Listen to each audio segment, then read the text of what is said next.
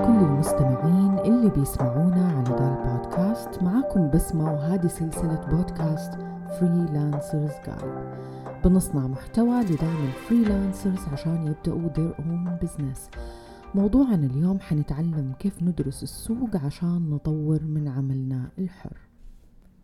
إذا كنت خريجة أو ما زلت تدرسي وأتعاملتي مع عملاء بسيطين سواء كانوا شركات أو أفراد نفرض مثلا قدمتي لهم خدمات تصاميم graphics أو تصاميم ديكور أو حتى fashion أو مثلا كان مجالك مونتاج videos أو ترجمة أو كتابة محتوى. هذا البودكاست حيساعدك تحولي شغلك ل business تملكي. دراسة السوق واحدة من أهم القواعد الأساسية اللي راح تضمن لك نجاح مشروعك. وهي من العمليات المهمة جدا اللي لابد ننفذها من بداية الفكرة وطبعا حتستمر معانا فترة حياة المشروع.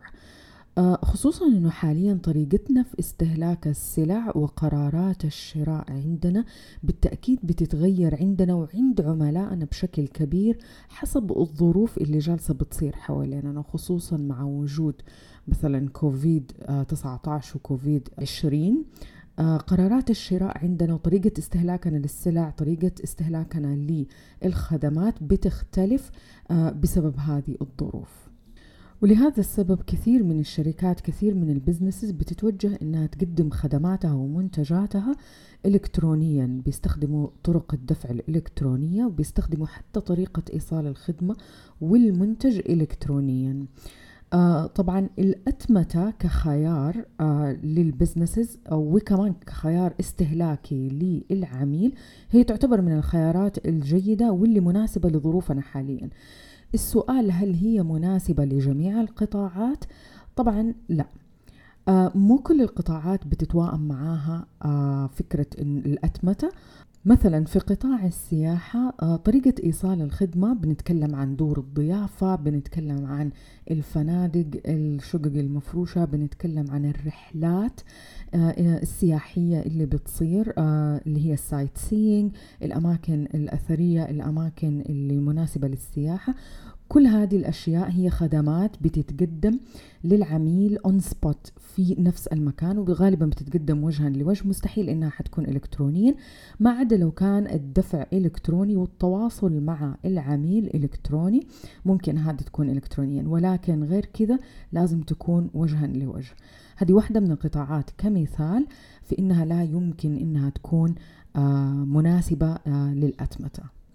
طيب السؤال المهم حاليا. أنا كصاحبة عمل حر وعندي مشروع وعندي عملائي هل مناسب لي أنه أنا أقدم خدماتي إلكترونيا آه، أو منتجاتي إلكترونيا أو أقدمها آه، وجها لوجه أو on spot طبعا هذا عشان نجاوب على هذا السؤال لازم نبدأ بدراسة السوق.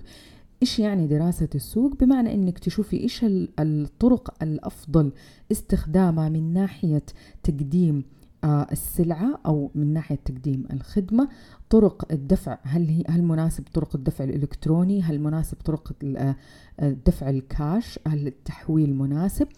كل هذه الأشياء والخيارات هذه قرارات أنت لازم تتخذيها في مشروعك عشان تتواءم مع عملائك لأنه رغبات عملائك اللي بتدفعهم وبتسهل عليهم عملية الشراء هي واحدة من الأشياء اللي جدا أساسية تنتبهي لها في آه، عملك الحر.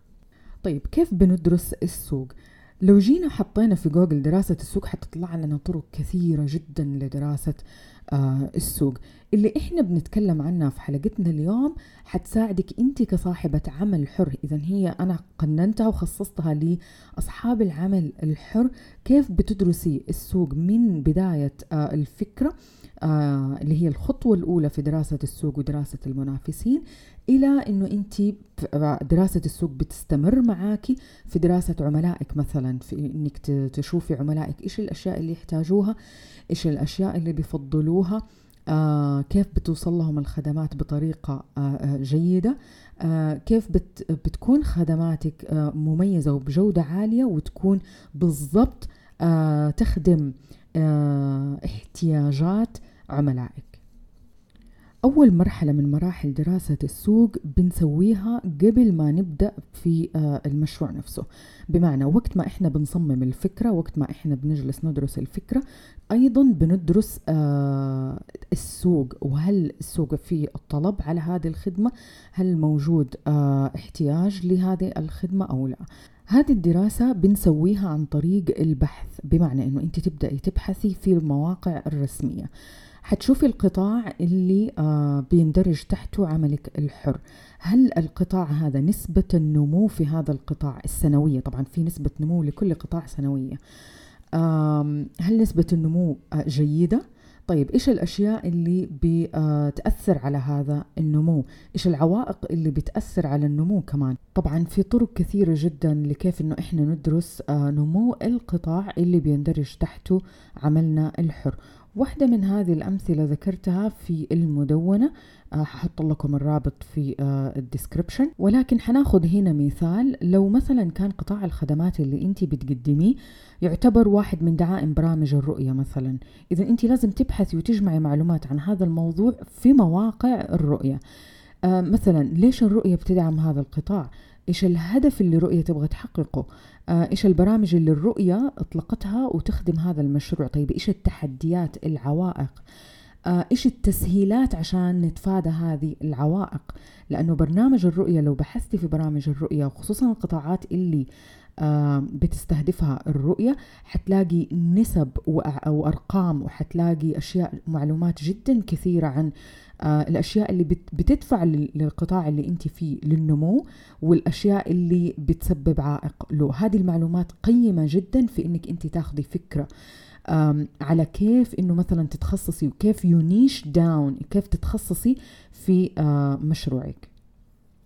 خلينا نقول مثلا إنه سارة اختارت إنه هي تبدأ عمل حر في مجال السياحة وقررت إنها تاخذ صور مميزة لأماكن سياحية في السعودية. وتبى تضيف على هذه الصور كابشن يحكي قصص هذه الأماكن اللي هي صورتها. طيب قررت كمان إنها تفتح متجر إلكتروني تبيع في هذه الصور. آه بالإضافة إنها مثلا بتقدم خدمة إنه الناس مثلا تتواصل معاها عشان تصمم لها جداول لرحلات للمناطق السياحية بالتعاون مع مثلا شركات الضيافة في الفندقة بتتعاون مع المرشدين السياحيين في هذه المناطق. آه طيب إيش حتسوي سارة قبل تبدأ فكرتها عشان تدرس السوق؟ كيف حتتعرف هل حيكون في إقبال على هذا النوع من الخدمات أو لا؟ الخطوة الأولى والمهمة إنها بحثت في جوجل عن كل المعلومات اللي بتخص مجالها في المواقع الإلكترونية الرسمية لاحظوا أن أنا جالسة أقول الرسمية الهدف من هذا البحث إنه تجمع أكبر قدر من المعلومات عن المجال اللي حتبدأ فيه وتاخذ كمان الإجراءات القانونية تاخذ الإجراءات الرسمية كيف حتصير آه إجراءاتها كلها قانونية في مشروعها. ومو بس كذا لازم تتعرف على توقعات النمو لقطاع السياحة الداخلية في السعودية وتتنبه للأشياء اللي ممكن تشكل لها عائق وكيف تتغلب عليها.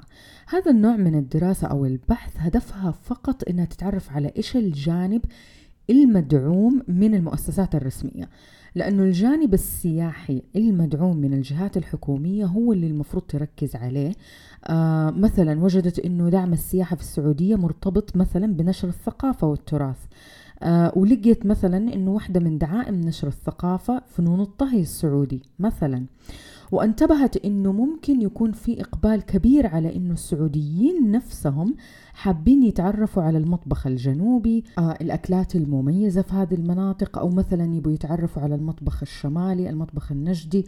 آه ولقيت إنه من خلال هذه الرحلات للأماكن السياحية في السعودية إنه الناس تقبل بشكل كبير على صور من الأكلات المميزة في كل منطقة وفي نفس الوقت أتعرفت على أفضل المطاعم في الجنوب مثلا واللي بتقدم الطبخ الجنوبي مثلا بصورة مميزة. ومنها بدأت تضيف لخدمة جداول الرحلات المميزة كمان مطاعم مميزة. هذه المعلومات كلها ما كانت راح توصل لها بدون ما أولا بحثت في نوع البرامج اللي بتدعمها وزارة السياحة ووزارة الثقافة. وبدون طبعا ما إنها راحت بنفسها وجربت وشافت هذه الرحلات وأتعرفت على كل الأشياء في الأماكن هذه وطورت من الفكرة. بعد ما درست آه، سارة القطاع والأشياء اللي مدعومة في القطاع اللي آه، هي متخصصة فيه نجي للمرحلة الثانية أو الخطوة اللي بعدها اللي هي دراسة المنافسين. طيب حابة أكد لكم حاجة جدا مهمة قبل ما نبدأ في دراسة المنافسين. دراسة المنافسين ما تعني أبدا إنه إحنا نسوي زيهم ولا نسوي زي الخدمات اللي هم بيسووها لأنه هذه أكبر غلطة تسويها وهذه الطريقة حتأذي مشروعك بشكل مرة كبير. آه، دراسة المنافسين بتتضمن مثلا إنك تعرفي رينج الأسعار مثلا معدلات الأسعار اللي عندهم والتعرف على شكل ونوع العملاء اللي بيستفيدوا من هذه الخدمات. لما أقول نوع وشكل العملاء. أقصد آه، أعمارهم أقصد مستوى دخلهم آه، هل يجوا عوائل هل يجوا أفراد هل نسبة الرجال أكثر هل نسبة السيدات أكثر. كل هذه الأشياء تتعرفي عليها من المنافسين. دراسة المنافسين أيضا بتتضمن دراسة أسواقهم المتخصصة النيش اللي هم مركزين عليها. آه عشان أنت كمان تتميز عشان أنت كمان تختاري النيش حقتك وتتميزي فيها. كمان دراسة المنافسين بتتضمن قنوات البيع اللي بيستخدموها وليش بيستخدموها. هل العملاء اللي بيهتموا مثلا بالسياحة لما بيجوا يبحثوا في الأماكن السياحية هل أتعودوا يستخدموا قنوات بيع معينة؟ هل راح يجدوا صعوبة في أنه يغيروا من هذه القنوات عشان أنت تستخدميها أو مثلا تغيري لها؟ آه لازم هذه المعلومات تجمعيها وتفهميها. هل بعض أساليب التسويق مفيدة في جذب يعني هدول العملاء؟ طب ليش؟ آه ليش بعضها مثلا غير مفيد؟ آه لازم تكتبي هذه الأسئلة ولازم تبدأي تجاوبي عليها وتبحثي كمان في إجا... في أسئلة جديدة وإجابات جديدة من هذا النوع عشان تفهمي عملائك من خلال دراسة منافسينك عشان كده بأرجع وأكد لك إنه دراسة المنافسين ما تعني إنه إحنا نسوي زيهم أو نقلدهم دراسة المنافسين إنه تدرسي العملاء وكيف طريقتهم اللي تعودوا عليها إنه هم يستهلكوا هذه الخدمة ويتلقوها كيف إنهم يدفعوا أو قنوات البيع حقت المناسبة لهذه الخدمة. عشان لما تيجي تبني ال business model حقك يكون تكون الأسئلة هذه كلها واضحة بالنسبة لك وتقدري إنه أنت تجاوبي آه، عليها وقت ما أنت جالسة تبني ال business model. وآخر وثالث خطوة مهمة جدا آه، في دراسة السوق اللي هي دراسة عملائك. طبعا دراسة عملائك حتكون مستمرة معاكي طوال ما أنت بتشتغلي في مشروعك. كل تعليق كل الأشياء الكلام اللي بيقولوه ردود أفعالهم آه، على كل خدمة آه، ما قبل الخدمة ما آه، أثناء الخدمة وما بعد كمان الخدمة. كل هذه الأشياء جدا مهمة في أنه أنت تجمعيها تنتبهي لها تتعرفي عليها عشان تطوري من الخدمات حقتك. طبعا إحنا عندنا ميزة إنه إحنا نقدر نتعرف على احتياجات عملائنا ونقدر ندرس عملائنا مباشرة منهم بمعنى إنه إحنا نبدأ نتكلم معاهم نسألهم نشوف آرائهم ناخذ الفيدباك حقتهم التغذية الراجعة ونضيفها للخدمات اللي عندنا عشان نطورها. آه نقدر نستخدم زي مثلا أسئلة إنستغرام مثلا عشان آه تختاري الخدمة الجاية أو عشان تصممي أو تضيفي قيمة للخدمات حقتك. آه بتسأليهم عن المحتوى لو انت كنت بتصممي محتوى محتوى على مواقع التواصل الاجتماعي آه، تسأليهم عن المحتوى اللي يعجبهم. طبعا كل هذه الأشياء أنت تقدري آه، آه، تدرسي من خلالها عملائك.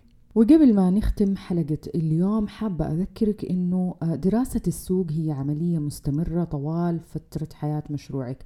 وأنت حتلاحظي قد إيش هي مهمة عشان تضيفي قيمة للخدمات اللي أنت بتقدميها في مشروعك طوال فترة حياته. شكرا لكل اللي بيسمعوني. أتمنى تكونوا استفدتوا. لا تنسوا تشتركوا في البودكاست على أبل بودكاست وكمان على SoundCloud عشان ما تفوتكم ولا حلقة. تابعوني على إنستغرام على at freelancers underscore guide. آه هناك حتلاقوا محتوى مميز وكمان راح يلهمكم وتنبسطوا فيه. آه أتمنى تكونوا بصحة وعافية ونلتقي في البودكاست الجاي بإذن الله.